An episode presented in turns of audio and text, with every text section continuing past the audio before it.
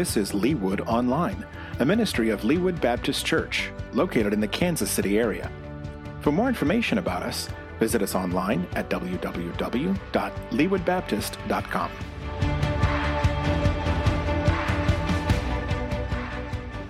Well, today we're going to be in Habakkuk chapter 1. We're going to be starting with verse 11. We're going to pick up where we left off from last week when Pastor Jason introduced us to the book of Habakkuk. Uh, Pastor Jason did a great job of helping us see where the book of Habakkuk falls in the timeline of the Bible, helping us see where this fits within the history of God's people. So we know that this falls after the time of people like King David. This comes after the pe- uh, time of people like Solomon. Uh, by this point, the nation of Israel had already split in two. There was the tribes that made up the nation of Israel in the north, and two tribes made up Judah in the south. And so by the time we get to the time of Habakkuk, things have really started to go downhill for these nations. Uh, they've turned away from God. They are following after the idols from the nations around them. They have rejected God's laws. They're no longer following his decrees that he's given them in the Torah. And actually, the nation of Israel in the north has already seen God's judgment, and Judah is not far behind. So, what we're going to see actually is that uh, today we're going to see Habakkuk cry out to see that Judah would actually receive that same judgment, which might sound odd, but you got to understand what Habakkuk's seeing. Habakkuk is seeing a nation that has rebelled against God. He's seeing a nation that is refusing to acknowledge his laws and his decrees. And because of that, things have gotten bad there. Habakkuk in verse 1 and following cries out to God and says, Father, look at the world that I live in. Look at the things that I'm dealing with. The people here have rejected you. They no longer belong to you. They no longer care about you. And because of that, they've rejected your laws, and injustice is everywhere. Sin is rampant. Things are bad here. And he says, God, please help. So he cries out to God to ask him for his assistance, to ask for justice to come. And God responds and says, Habakkuk, I hear you. And what we're going to do is we're going to send in the Chaldeans. I'm going to send in this nation to punish you, to, to, to conquer you with their powerful army. And actually, they're a nation that's worse than you are. They're a nation that's more sinful, a nation more deserving of judgment. So we can understand why Habakkuk might have a hard time understanding why this would be God's plan. He might have an issue with this plan. Um, and that's actually what we're going to see today. Habakkuk is going to submit a second complaint to God asking, How could this be a part of your plan? How could this series of bad events be a part of your good plan? How can you send in a nation who deserves judgment more than we do to judge us? And it's a legitimate question, but Habakkuk is kind of struggling with something that I think many of us struggle with. We want instant judgment, especially for those who offend us. We don't necessarily want it if we offend somebody else, right? But we want instant judgment for those who offend us. And that's pretty common. It's a pretty common human uh, dilemma. Um, actually, we're entering into a season right now, um, which I think most of us, or a lot of us at least, are looking forward to, and that's football season. Growing up in Alabama, uh, you don't really have any choice but to be a football fan, right? You're just raised in it; it's in your blood, uh, and so I'm particularly excited about it. And one thing I've noticed that is that um, anytime a foul is committed in the football game, right? Anytime a penalty occurs, that flag comes out almost immediately. As soon as somebody jumps off sides, the flag gets thrown. As soon as somebody gets hit laid out of bounds, two or three flags may get thrown all at once. Um, the instant judgment is there. But there's one case in which that's really not what usually happens, and that's intentional grounding. So uh, everybody may not be a football fan or, or maybe unfamiliar with that term.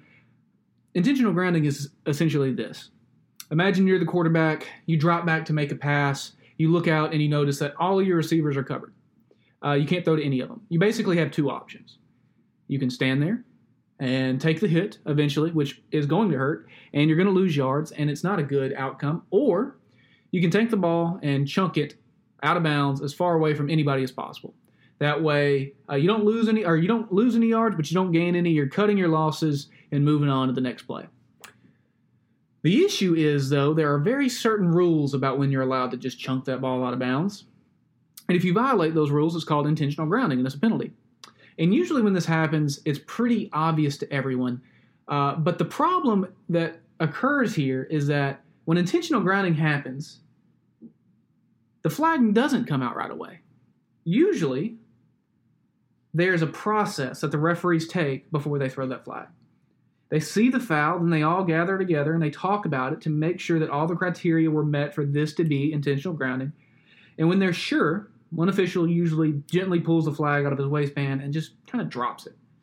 And this is how it happens almost every time. They gather, they talk, they figure it out, and then the flag comes. Uh, the big problem with this, though, is that every player and coach on the other team seem to simultaneously forget that this is how it happens almost every single time, right? And they are outraged, furious at the fact that the flag hasn't already come. So they gather around the ref, the players gather all around him and start yelling, screaming, Where's the flag? You know, crying injustice, that whole thing. And usually when the flag is super obvious, the referee will do something. He'll, he'll kind of have this little this little action that he takes that you can even see on TV. You can kind of read his lips as he makes his way together with the other referees, he will just kind of simply push past the players very stoically, and he'll look at them and he'll say, Relax. I saw it. So he doesn't promise that the flag is going to come. He doesn't tell the players that, oh, this penalty is on the way. He just simply looks at them, says, Relax. I saw it. And then he goes to continue on with the process. And the strange thing is, this is usually enough to make the players relax, right? Usually they see that and they're okay. Why? Because when they know that the judge has seen the offense, they have faith that it's just a matter of time before justice is served. Today we're going to see something similar with Habakkuk. Uh, he's going to cry out to God. He's going to go to God as a judge and he's going to say, Father, here are the sins, the offenses, and the wrongs of the Chaldeans. Please judge them. But what we're not going to see is we're not going to see God throw the flag right away. Instead, he's going to look at Habakkuk and say, Relax. I saw it. He'll say, Don't worry. I've seen the offense, but what you need to do is sit back and trust me.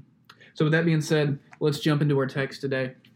We're going to be in Habakkuk chapter 1, and we're going to start with verse 12 and it says, Are you not from eternity, Lord my God? My Holy One, you will not die. Lord, you appointed them to execute judgment. My rock, you destined them to punish us. Your eyes are too pure to look on evil, and you cannot tolerate wrongdoing. So why do you tolerate the treacherous? Why are you silent while one who is wicked swallows up the one more righteous than himself? So Habakkuk's complaint is is pretty uh, pretty easy to understand, right? He he says, God, if you're you're good and you're holy, so how come when you're working out justice, you're using people who deserve judgment more than we do? How come the people who deserve judgment most aren't receiving it first? Habakkuk doesn't seem to see how this is fair, and uh, that's a, that's a pretty re- relatable complaint. We can understand why he would say that. But I think what's odd about the way that he says this, the way that he brings this before God, is how he talks about it. Notice how he talks about it first. Notice the first part of his complaint. It isn't anger with God, it's not frustration necessarily. He begins by talking about the great attributes of God. He says, God, I know that you're holy. God, I know that you're eternal. God, you are my rock. God, you are the one that ordains judgment. God, you are purer than uh, uh, purer than to look on sin idly. And because he knows these things about God, because these are the facts that he holds dear about his Father, that's where his question comes out of. That's where he asks, because these things are true, how can these bad things be a part of your good plan? Habakkuk is confused because what he knows to be true about the nature of God, what he holds dear, seems to conflict directly with his very real life experience. Habakkuk is living in a terrible time. Habakkuk's living in a life, uh, in, a, in an age where the quality of life is low because people are sinful, because they are re- rejecting God, rebelling against Him, and now he's being told that foreign armies are going to come and invade. Things are rough for him. He's living in a rough age. And it would be very difficult to see how that lines up with God's good plan. So he asks, God, how can this be? I want us to notice, though, what Habakkuk's question isn't. Habakkuk isn't asking God, Are you good? He's not asking God, Are you just? No, no, those are assumed. What he's asking is, God, since you are good, how can these bad things be a part of your good plan? He continues his complaint in verse 14. He says, You have made mankind like the fish of the sea, like marine creatures that have no ruler. The Chaldeans pull them all up with a hook, catch them in their dragnet, and gather them in their fishing net. That is why they are glad and rejoice. That is why they sacrifice to their dragnet and burn incense to their fishing net. For by these things their portion is rich and their food is plentiful. Will they therefore empty their net and continually slaughter the nations without mercy? Habakkuk kind of turns to the brutality of the uh, of the Chaldeans. Um, he kind of paints a picture for us. He says that they are so ruthless, they are so brutal that for them it's really no more difficult to slaughter nations than it would be for a fisherman to have to kill fish for his for his job. Right? It's no harder for the Chaldeans to wipe out entire peoples than it is for a fisherman to catch fish and to sell them and to move on about his day. Uh, there's no conscience there. Their conscience has been seared. They don't care. There's nothing to stop them. And so they continue on. The odd thing about this, though, this doesn't even seem to be the main part of Habakkuk's complaint. He's not really most upset about their brutality. He's most upset about their idolatry and their pride. Right? Uh, we see that that Habakkuk says that once they catch these fish, right, they they they worship their drag nets, they burn incense to their fishing nets, they're praising the source of their power. Uh, chapter 1, verse 11 told us that their power, their praise, that's their God. They worship their own power, they worship their own might, they worship their ability to conquer. And that's their idolatry it's not just idolatry and it's not just pride, it's the two bound together. Habakkuk saying, God, at least we're a people that, that we may be sinful, but at least we acknowledge you and we know this is a part of your plan and we know that you're in control of all things. These people don't even do that. You're using them as your weapons and they don't even know who you are. Worse yet, they think they're the reason for the power and they worship themselves because of it. God, how can this be? God, how can they be so brutal how can they be so idolatrous? How can they be so prideful? And his big question here at the end is and how can their payment for that be blessing? How can they continually grow rich off such evil things? This question is one that's not um, you know unique to scripture right? This is something that that gets brought up a lot of different places in the bible. One place that you can see it is psalm 73 the psalmist there comes before god and says god i want to worship you and i praise you. I know that you're good. He says but as for me my foot had almost slipped. I'd almost failed. You know i envied the wicked. I saw that they were doing wrong things and they were reaping good benefits from it and i envied them. And the psalmist eventually goes on to say but then you showed me their way. You showed me that all of their evil deeds would eventually lead to their destruction and the best way is to follow you right? So this is not something that's unique to scripture but right here you know he's in the middle of it. He hasn't got to the place that the psalmist has. Habakkuk is still in the place where it just looks like the wicked are prospering for their wickedness and that's a hard thing to deal with. So habakkuk has now come before god a second time laid down his complaint at his feet said god take this. You're in charge of this. I- i'm trusting this to you. I have nothing left to do. Hear my words and once he does that, he waits. Let's see what chapter 2, verse 1 says. It says, I will stand at my guard post and station myself on the lookout tower. I will watch to see what he will say to me and what I should reply about my complaint. So, after all this, after the, these, these huge complaints, begging God to understand this plan of his, because that's what it is, right? He's trying to understand the plan. He's not doubting God's goodness. He's not doubting God's justice or his ability to make good plans. He's, he's wondering how these good plans line up with the terrible things he's seeing. And after he asks these questions and he still doesn't have an answer, what does he do? He waits. He trusts. He paints a picture here for us of of him standing on top of the city wall and being a lookout, right? It says he will take his watch post. He's standing on top of the city wall, looking over at the hills, waiting for the message of God to arrive. maybe a, a better picture for us to understand was uh, imagine Habakkuk like on a ship in the 1600s heading for the New World, right? And he knows that this is going to be a long journey, and he doesn't know how quite how long it's going to be, but he knows that land will appear eventually. So what he does is he climbs up in the crow's nest. He gets himself a vantage point above the sails, and he sets his eyes on the horizon because he knows that land will appear at some point. It may be now, it may be in the next few hours, or it may be weeks away, but he knows that if he fixes his gaze on that horizon long enough, he will surely see land. And that's what Habakkuk's doing. He says, If I wait here long enough and I look out, I know that I'll get an answer from God. I know that he's there. I know that he hears me. And so he waits. He lives out what the psalmist says in Psalms 27 14. One of my favorite verses in the Bible, honestly. It just says, Wait for the Lord, be strong and take heart, and wait for the Lord. And there's nothing really complicated about that verse. But it's simple. It's it's so simple. It's so direct. It's so straightforward that that in the repetition we're just reminded we just wait. You may, you may not understand it in the moment. You may not understand what's going on in difficult times and hard times, but just just wait. Just wait on God's goodness. Just wait on him to act because he surely will. That's what Habakkuk believes. He believes that God will surely, surely act. He will surely speak. And sure enough, in 2 verse 2, he does. He responds, says, The Lord answered me. Write down this vision, clearly inscribe it on tablets, so one may read it easily. For the vision is yet for the appointed time. It testifies about the end and will not lie. Though it delays, wait for it, since it will certainly come and not be late. So God responds to Habakkuk and he responds strongly, right? He says, Listen to the words that I'm about to say because they carry great weight. They're very important. Listen to what I'm about to tell you and write it down. He tells Habakkuk actually to write it down in stone, write it in tablets, which should kind of remind us of another place in the Old Testament. Where else has God had his words written down in stone?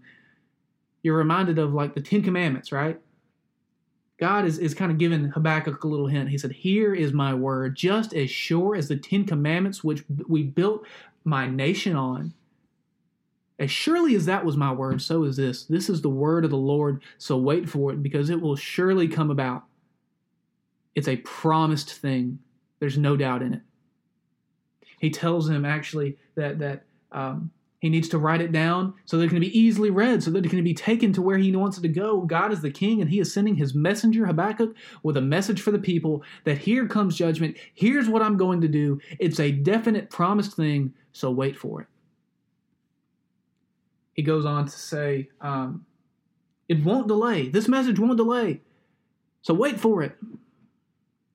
Which can be kind of confusing, right? It won't delay, so so wait for it. Hold on. It's coming quick, so just just wait patiently. So it's kind of confusing for us. It's kind of hard to kind of think about that, but but here's the point that God is making is it's that his timing is perfect. It's always perfect. Nothing will happen later than the perfect time. Do we understand that? Do we understand that we worship a God of history that is control of every act that's ever taken place? Every moment in history is under his orchestration. Nothing will ever happen later than the perfect time. Nothing will ever happen before it's meant to. God's plan has every detail in timing and action. It's worked out to perfection. And it may seem slow to us, but it never, never is. In, in our hearts, as we go through things day by day, as we struggle with pain of life from so many different areas, every day that we struggle with that, it's hard. It's a real feeling. That's something that's very real to deal with. But God is never late in his actions. There's never a time where he's done something for us after he should have.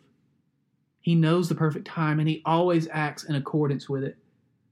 2 Peter 3 9 reminds us that the Lord does not delay his promise, as some understand delay. No, his timing is always perfect and it's always right. And he reminds Habakkuk of that as well. And then we get into verse 4 and 5, and this is where the main thrust of God's message for Habakkuk is. This is the point that God is trying to get across to his servant. The lesson he's trying to teach him is right here. He says, Look, his ego is inflated, and he is without integrity. But the righteous one will live by his faith. Moreover, wine betrays. An arrogant man is never at rest. He enlarges his appetite like Sheol, and like death, he is never satisfied. He gathers all the nations to himself and he collects all the peoples for himself. So the verse in here that you probably have heard of before, right, is that the righteous will live by faith. We find it in the New Testament. That's a that's a a idea that many of us are familiar with. It's a verse that many of us are familiar with. Uh, but before we get into that, let's look at its context. Let's look what's after it and before it. Let's look what's surrounding this verse so we can better understand what God is saying. God doesn't talk about Habakkuk first. He doesn't talk about the righteous first. No, instead he starts talking about the Chaldeans. He starts talking about not the righteous, but the wicked. He says that that the Chaldean is look his his ego is inflated. He says that he is an arrogant man. He says that he is never satisfied. He says that he gathers up the nations to himself. God, this is where God looks at Habakkuk and, and does what we talked about earlier. God looks at Habakkuk and says, Relax. I see it. Habakkuk has made his complaint. He's talked about the evils of the Chaldeans, and God says, Relax. I've seen their wickedness. He said, I have seen that they're puffed up, that they worship themselves for their own power. He says, I see that they're arrogant, that their pride is out of control. I see that they are greedy, taking whatever they want, no matter the cost, no matter what it does to other people. He says, I see that they are never satisfied, that they have no reason in their own minds to stop. God says, I see all this. I see that they think that they're, they are their own final authority. I see that they live to please themselves. I see that they think their own purpose in life is to fulfill their own appetites. God says, I see it. But God says, but you need to worry about something else. I see what they're doing. I know what's going on there. I'm the judge and I, I can see what's going on. But as for you, what you should do what the righteous do. The righteous live by faith. As opposed to the wickedness of the Chaldeans, here's the opposite. Here's what you should be doing you should be living in faith. The wording here in the original language is actually kind of strange when we look at the word faith. Um, that term can actually be taken one of two ways. It can mean faith, as in trusting, waiting on the Lord, depending on Him, or it could be the righteous live by faithfulness, right? And that may not seem like a big difference, but it kind of is because faithfulness is about what we do. It's about continuously serving the Lord, not failing to do so, uh, doing what He wants us to do consistently. So there's faith, which is relying on God, and then there's faithfulness, which is about our continually serving Him. So you can see why the difference is important here. Do the righteous live by trusting in God alone, or do they live by doing the things that God wants them to do? They, do they live by trusting in God or doing things? And the answer is both. You see, in the Bible, there's never really a place where we see a faith that believes, but not a faith that acts. There's no category in Scripture for somebody who is has faith but is not faithful. The two always go hand in hand. We talked about that a lot as we went through our James study last month, right? That faith and works go hand in hand. They aren't working against each other, but they're a part of the same family. They're always paired. So what God is saying here, and what, what he's bringing out in this like dichotomy between wickedness and righteousness, is he's saying, look, I see the Chaldeans, and I see that that they are people that live for themselves, they worship themselves, they take for themselves, they destroy for themselves. But you, the righteous, you're going to live for me. You're not going to live for yourself. You're not going to trust in yourself. You're not going to live for your own desires, but instead, you're going to live for me. You're going to put your life, your trust, your pride, your works, you're going to put them in my hands. You're going to depend on me when it's easy and when it's hard. The righteous are those who put their lives, every bit of it, in my hands, and they wait and they trust. The righteous aren't the ones that are serving themselves when difficult times come. They're not the ones that say, I have to take care of my own. They're the ones that sit back and trust that God is their Savior and He's looking after them. That's not an easy thing for us to do, right? God is teaching Habakkuk here that uh, that no matter what, no matter how difficult the season, no matter how bleak the year, which we're certainly having that right now, right? The righteous will not turn to trust themselves, but they will continue to lean on me and serve me. They will simply simply relax and know that I see. That's the lesson that God's teaching Habakkuk. Habakkuk came in the question with, God, will you do justice? And he got the answer, relax and have faith in me. It's not the answer he was necessarily looking for, but it was the lesson that God wanted to teach him, which shows that not always the question that we go in with is what God answers, but he always answers what we need to know. So how, how do we how do we apply this? How do we apply this to our lives? Sometimes we look at Bible verses or books uh, or, or, or stories in Scripture, and they're confusing stories or they're confusing verses or just strange, and we say, "How do I apply this to my life?" Because we don't know what the lesson is in it.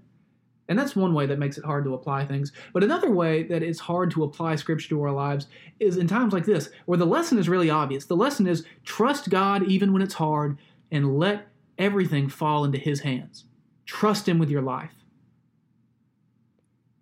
But the problem with applying that is that's really hard to do sometimes. Really hard to do. So, so, how do we apply this in our lives practically? How do we honestly sit back in difficult times and say, God, here's my life. I trust you with it. I'm going to depend on you every day? Because these are difficult times. This is a difficult year. This is a painful season. It's a unique time. This is a unique time. But sometimes we forget that unique times are not unique in history. Every generation seems to have a unique time, right? Some sort of historical thing that's happening that, that just blows everybody off their feet. I'm reminded of a pastor in England in uh, the mid 20th century. His name was Martyn Lloyd-Jones. He was actually born in 1899 in Wales, but he, he did most of his ministry in England. So he was born right at the end of the Enlightenment. So his generation was actually a very difficult time to be a pastor. You see, uh, the generation before him during the Enlightenment, they believed that they had reached humanity's peak. Huge machines were being produced that allowed mass production like nothing the world had ever seen. Science was reaching new heights, philosophy was flourishing. People thought that they were on their way to the perfection of humanity. They were hugely optimistic and thought they were on the path to utopia. But it was Lloyd Jones's generation that were the ones that were harshly dragged back to reality. Because it was his generation that saw these big, beautiful machines in production didn't save humanity, but instead they made war more efficient. They made World War I the bloodiest war the world had ever seen. They saw that this philosophy had taught that humanity could fix poverty all on their own, and, and they saw it lead to communism and the Stalinist genocides that killed tens of millions.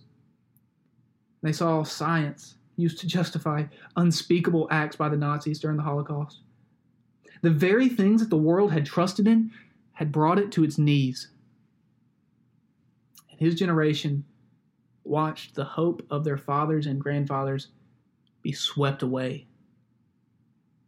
So it's safe to say that it was a difficult generation to be a preacher, to bring the good news. Not only that, but Martyn Lloyd-Jones was in England, which historically was a Christian nation, but during his time was quickly, quickly moving away from scriptural ideas. Luckily, though, um, Lloyd-Jones found himself in a pretty decent position in 1939. Uh, he was set to take over a new congregation in London. It was actually a very prestigious church.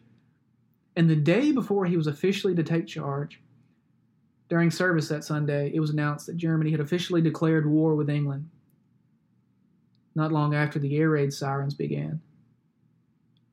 Luckily, that day they were just test runs, but this, this marked a huge shift in the life of the people in that country. From that moment on, people began to flee. They fled from the cities for safety. Uh, Martyn Lloyd-Jones had to send his own wife and children away. And, and with that, the numbers of his church dwindled, eventually calling into question whether this historic church could even survive. In the first number of weeks, the 39 year old new pastor wasn't even sure if he would be able to serve the church or if he would get called into military service. And it took about a year for the air raids to actually arrive in London. And when they did, they didn't stop. Bunkers had to be built in haste. Their church was hit and partially burned. Firemen had to be stationed on the property just to make sure that the building would survive. Church members' homes were hit by bombs.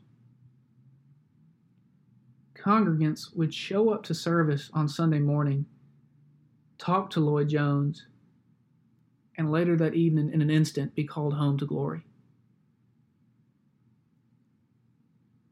So you have to wonder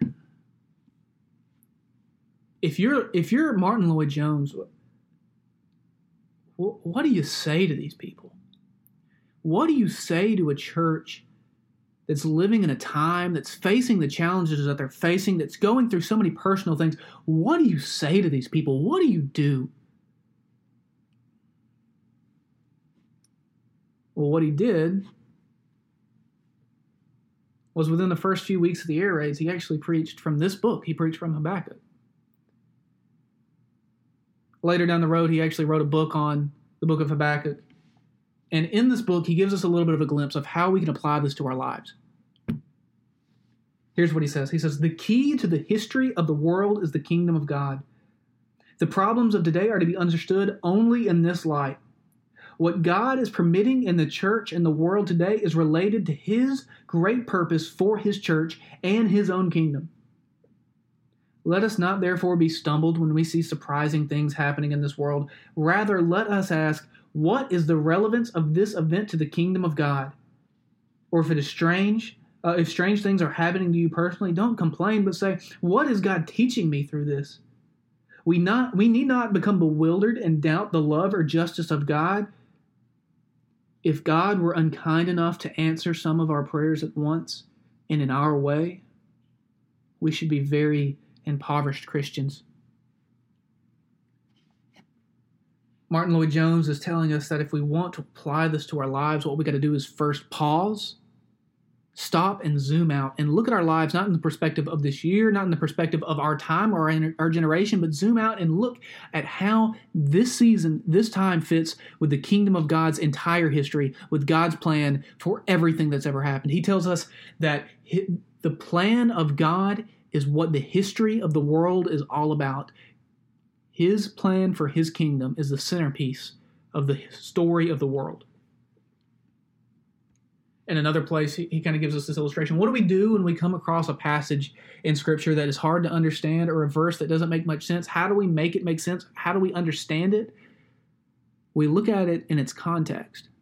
We look at the verses before it and the verses after it. We look at the passage that surrounds it, and that gives us a perspective of what that one instance, what that one verse is about. Lloyd-Jones says it's the same with our lives. We need to see them from a divine perspective. And then we understand that that horrible things happen in history quite often, and quite often God uses them in more glorious ways than we could ever imagine. With Martyn Lloyd-Jones, after this, his ministry in this church flourished. After this, he began to preach in a way that shed light on the Bible, that, that paid attention to the importance of Scripture, in a way that was dying in his country, in a way that, that people were fleeing from, and now they got new and fresh light on the Scriptures. Or think of it this way.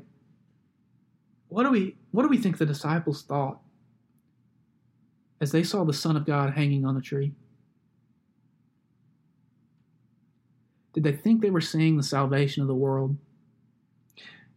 Did they think they were watching the sacrifice that would bring peace between man and God? Probably not. They probably thought that was the end. They, they probably thought that it was an unredeemable situation. But thank God, thank God we worship a Lord who lives to redeem the unredeemable. You and I are proofs of that. So, as we end here today, let us realize that all the difficulties that we see in the world around us are no reason to question God's good plan. Instead, we need to realize that just like during any other difficult time in history, God is working these situations for His glory and the good of His kingdom and His church. We worship the God of today, but also the God of history. And we know that one day, the story with the climax of the cross will conclude with the return of Jesus Christ. And for that day, we wait. Until that day, we wait, we be strong and take heart, and we wait for the Lord.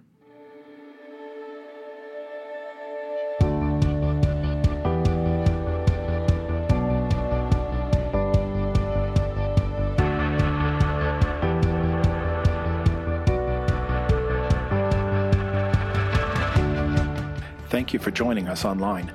Leawood Baptist Church exists to glorify God by making disciples of all nations. For more information about us and our ministry, please visit us at www.leawoodbaptist.com.